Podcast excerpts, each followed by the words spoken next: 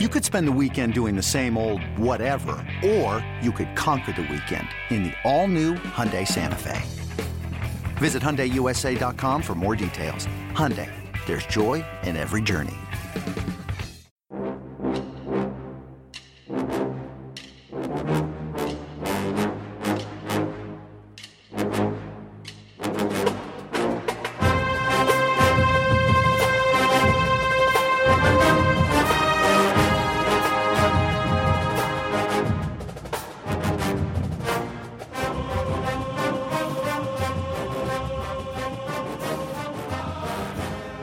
Good morning, Bucknutters. Welcome to the Bucknuts Morning Five here on Monday, April 13th, 2020.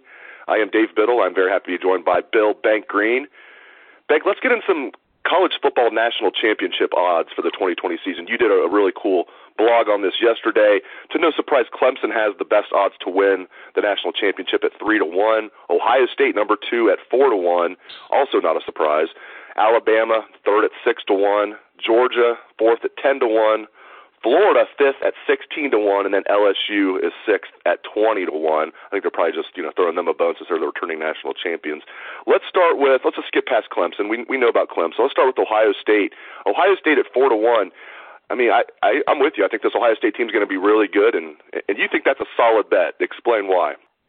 Well, um, normally when I do like these wagers that are future bets. You know, you're you're going to lay your money out today, and you're not going to get a payoff if you win for a long time. I don't put a lot of money on these things. Uh, you can put a little bit of money and win a lot. You know, say say you like LSU to repeat. I mean, yeah, you can put ten bucks on LSU and get two hundred back. So that's pretty good return. Um, so normally I don't like the three or four to one odds, you know, on something like this. But with college football, you know, it's pretty much a rigged game where the same people win all the time. Okay, in the last 15 years, only eight schools have won titles. And then if you stretch that back to 20 years, again, you get Ohio State with a repeat. You get USC in there. You're just talking only the football factories need apply here. It's not like in the NFL where we've seen teams in the NFL go from under 500 to go to the Super Bowl. We've seen it, and that's not happening in college football. Okay, not like Major League Baseball last year, where the Washington Nationals got hot, um, tore through the power teams, and won it all. That will not happen in college football. Or it hasn't. I mean, you know, we may see in, you know, in Iowa State or you know, Texas Tech. Maybe it'll happen someday, but for the most part, the same teams win all the championships, and the same teams get to the playoffs every year. So then you're you dial it back to maybe a handful of teams that can only win this thing.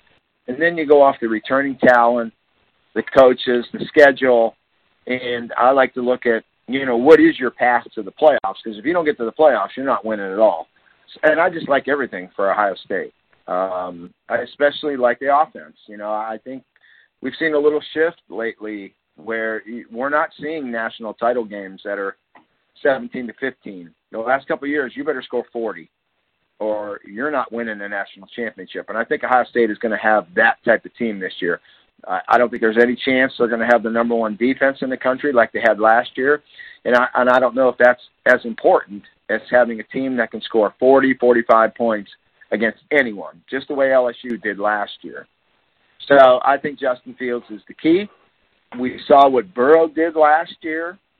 And if you go back to a year, you know, if you look at Joey Burrow's first year as a starting quarterback, he was average. Okay, there was no talk about him being first pick in the draft. He was looked at as a second round, a second day draft pick, or, or, or seventh round draft pick. But he took that leap, and look where that took LSU. Now Fields was great last year. He wasn't average like Burrow was his first year as a starter. Justin Fields was tremendous. So if he takes a leap, and I think he is, then they're going to score every time they have the ball. I mean, and and, and if the defense is ranked 12 instead of one, it's not going to matter because they are going to score like LSU scored last year, like Clemson scored the year before when they dusted Alabama.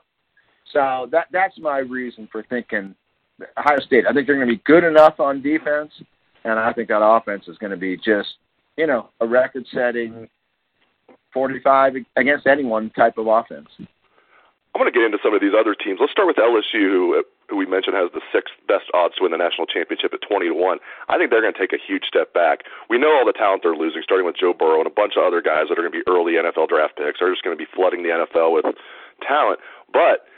Losing another Joe that's really key, Joe Brady. I don't think they would have won the national championship if they didn't have Joe Brady running that offense. I know he technically wasn't the offensive coordinator, but he was the one calling the plays. He was the one that renovated their offense. To me, that's an offensive coordinator. I don't care what the, what the title is.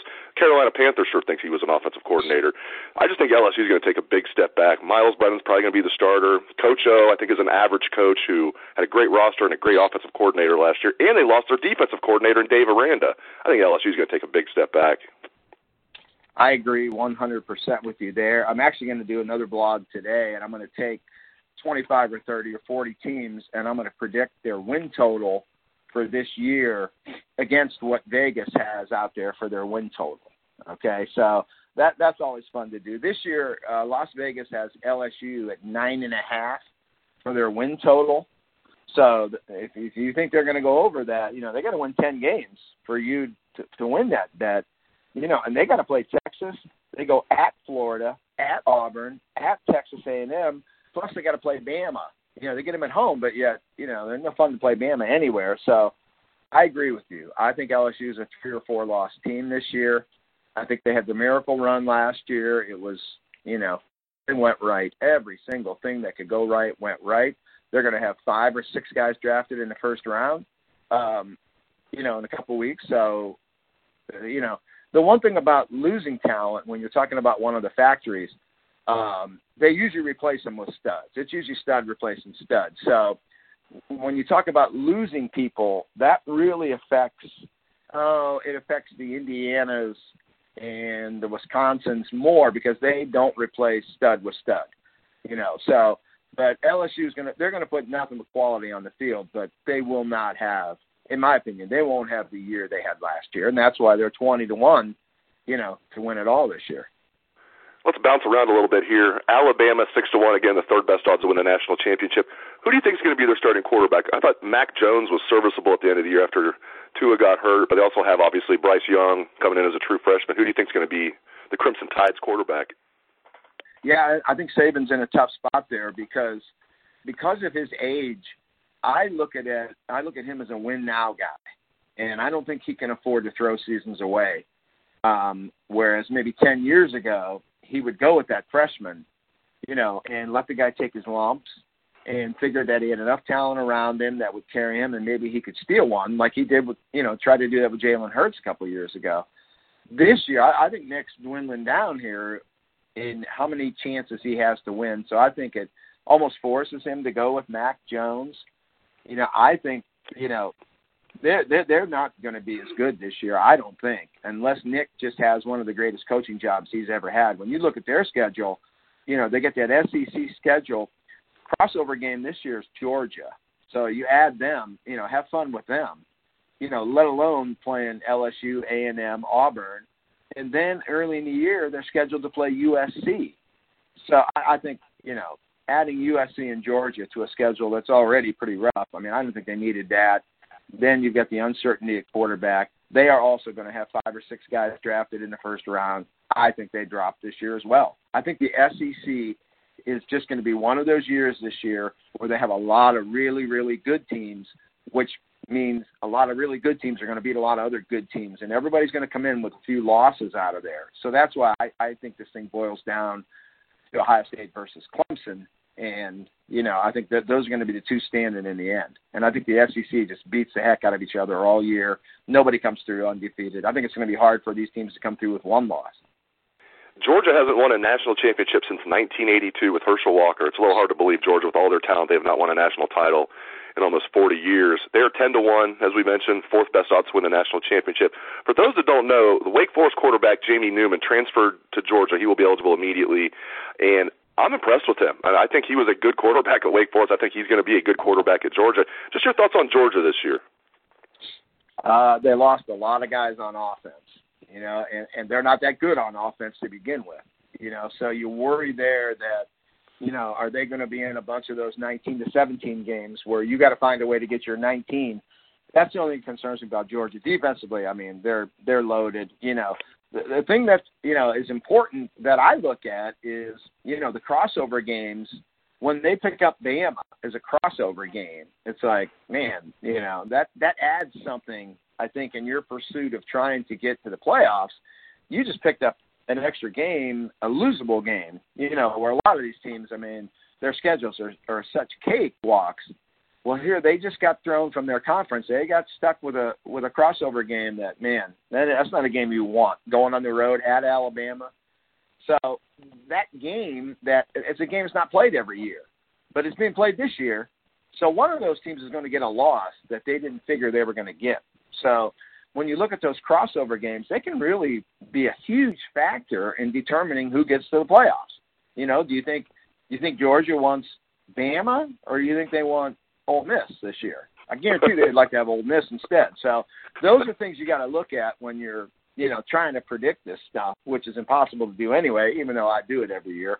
But um, you know, so it's fun to look at that. But I, the crossover games are really important to look at. Last of the top six teams I want to get into, Florida, fifth best odds to win the title, sixteen to one. What's their quarterback situation looking like? Is it Kyle Trask, the fifth year senior? Will he be their starting quarterback? And just what do you expect out of Dan Mullen and the Gators?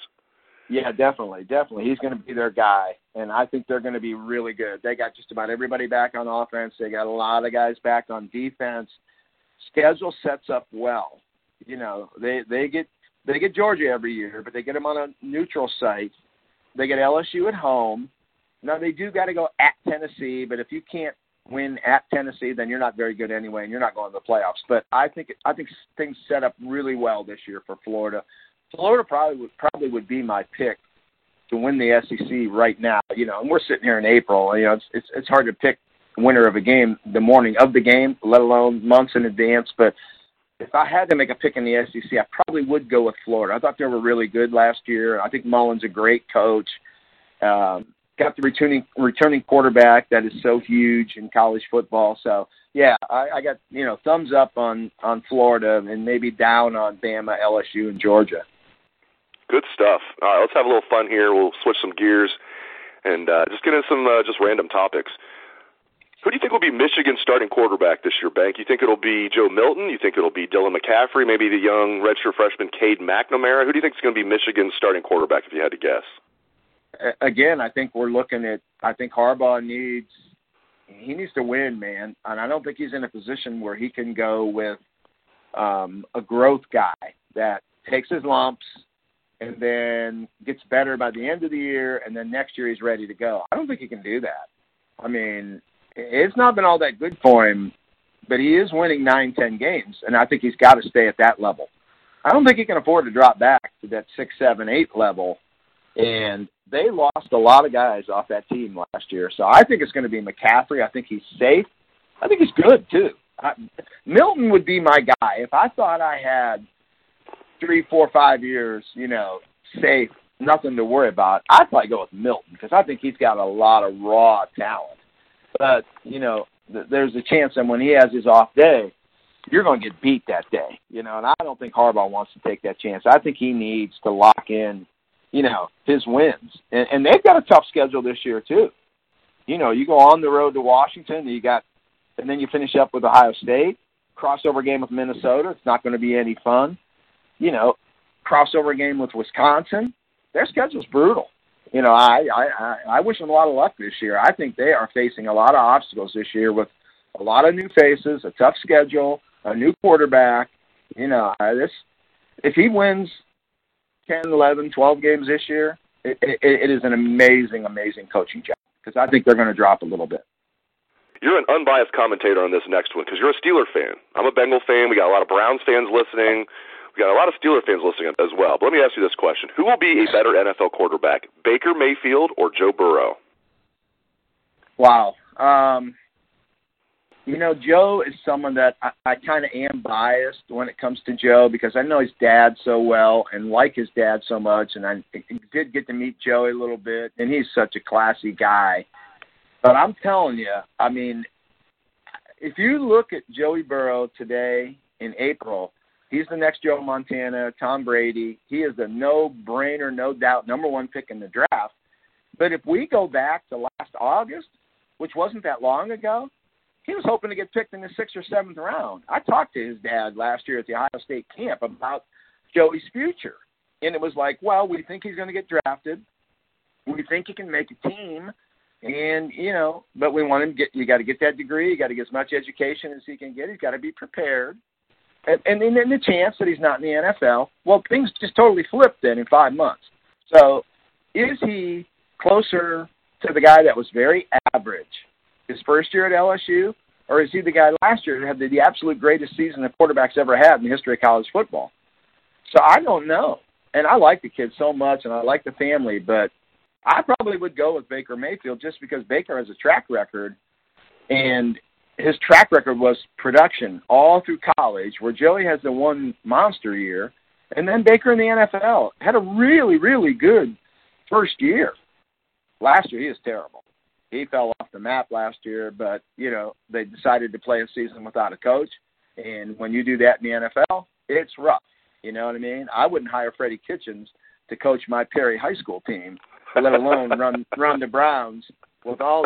And they changed everything, getting Beckham, and you know, so you know Baker was probably set up to fail last year, and but I, I think I would go with Baker right now just because he's done it. I've seen him do it where all I've seen out of Joey is a guy that was third string at Ohio State, and then average his first year at LSU, and then last year, oh my God, you know, you we've never seen a year like that before. So we're gonna see. I would never take him with the first pick if I was the Bengals, and this, and I love the guy, and I love the family, and I want him to be rich and make millions and millions. But I would never take him if I could trade down and fleece the Dolphins out of a bunch of picks. I would probably do that. Um, try to lose every game next year, which might not be that hard for Cincinnati. They seem to be good at it. And then really look to get. I would rather have Justin Fields or Trevor Lawrence than Joey or Herbert or Tua. So I would try to get multiple picks out of the Dolphins, lose next year, keep Zac Taylor as coach for sure because he'll help you do that, and then keep those horrible players that you put on the field last year, lose next year, and then you would have the extra picks from this year. Get Justin Fields, get Trevor Lawrence, have that guy be your franchise quarterback. So that's what I would do if I'm the Bengals. Um, and that's coming as a, from a Steelers fan that you know I don't mind that they're not good, but that's really what I would do. And, and I think if they, you know, if they manage this draft right and then tank next year, they could be right back, really, really good again, real soon and the Dolphins want to move up. From all reports, they are they'd be willing to offer their their three first round picks most likely, maybe a couple second round picks. But the, it reminds yeah. me of Ricky Williams years ago, where you know they offered the Saints offered all those picks for Ricky Williams, and the Bengals just held steady. They wanted Akili Smith. Now I believe in Joe Burrow, so I don't think Akili Smith and Joe Burrow are parallels. Just to be clear, but uh, yeah, I don't see the Bengals doing anything that's outside of their comfort zone. I think they're going to stay there and take Burrow. And to be honest, I'm okay with that. I, mean, I think Joe Burrow is going to be a good NFL quarterback. So I hear what you're saying, though. I mean, it make, would make a lot of sense to stock up on picks, tank for another year, and then take Lawrence or Fields, and you'd have all the picks from this year. I get it. That would be the smart thing to do. But yeah, that's just that's just too complicated for the Bengals. All right, last thing here.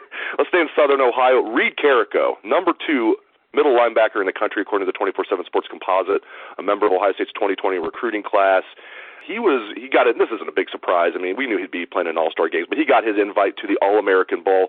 Bank, what do listeners need to know about Reid Carrico?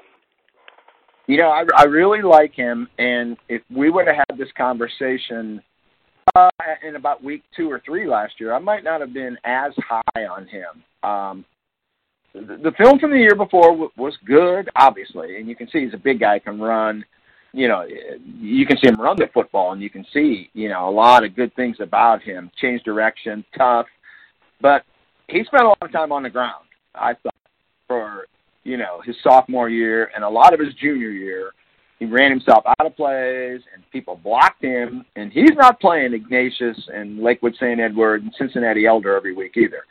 But then, man, from about that midway point of last year up through the state championship game, it was like he took his game to a, a different level.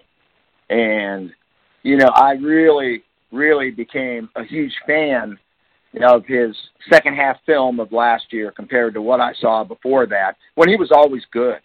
But I think he took it to a different level, an elite level, and you know I, I'm I'm really really high on him, and that's when you know we kind of bumped him up ahead of like Ben Christman, and you know I, I think he's probably number two in the state right now. I mean he was probably three, four, five, but I, I thought he really turned it on, and I thought his game took a leap, and that's really what we should see from these big time players. You should never never level off at 17 or 18 years old. That should not happen. You should keep getting good. You should be the Chase Young level where the needle just keeps going up, up, up. Every year you get better. And that's what we saw at a Reid Carrico last year. And, and I'm a I'm a big fan right now, real big fan. Great stuff as always out of Bill Bank Greene. Really appreciate it, Bank. I'm a big fan of Bank Greene. Good stuff, buddy. And appreciate all the listeners out there for tuning in to the show. Hope everyone has a great day. Let's head Buckeye Swag, best damn band in the land. Thank you.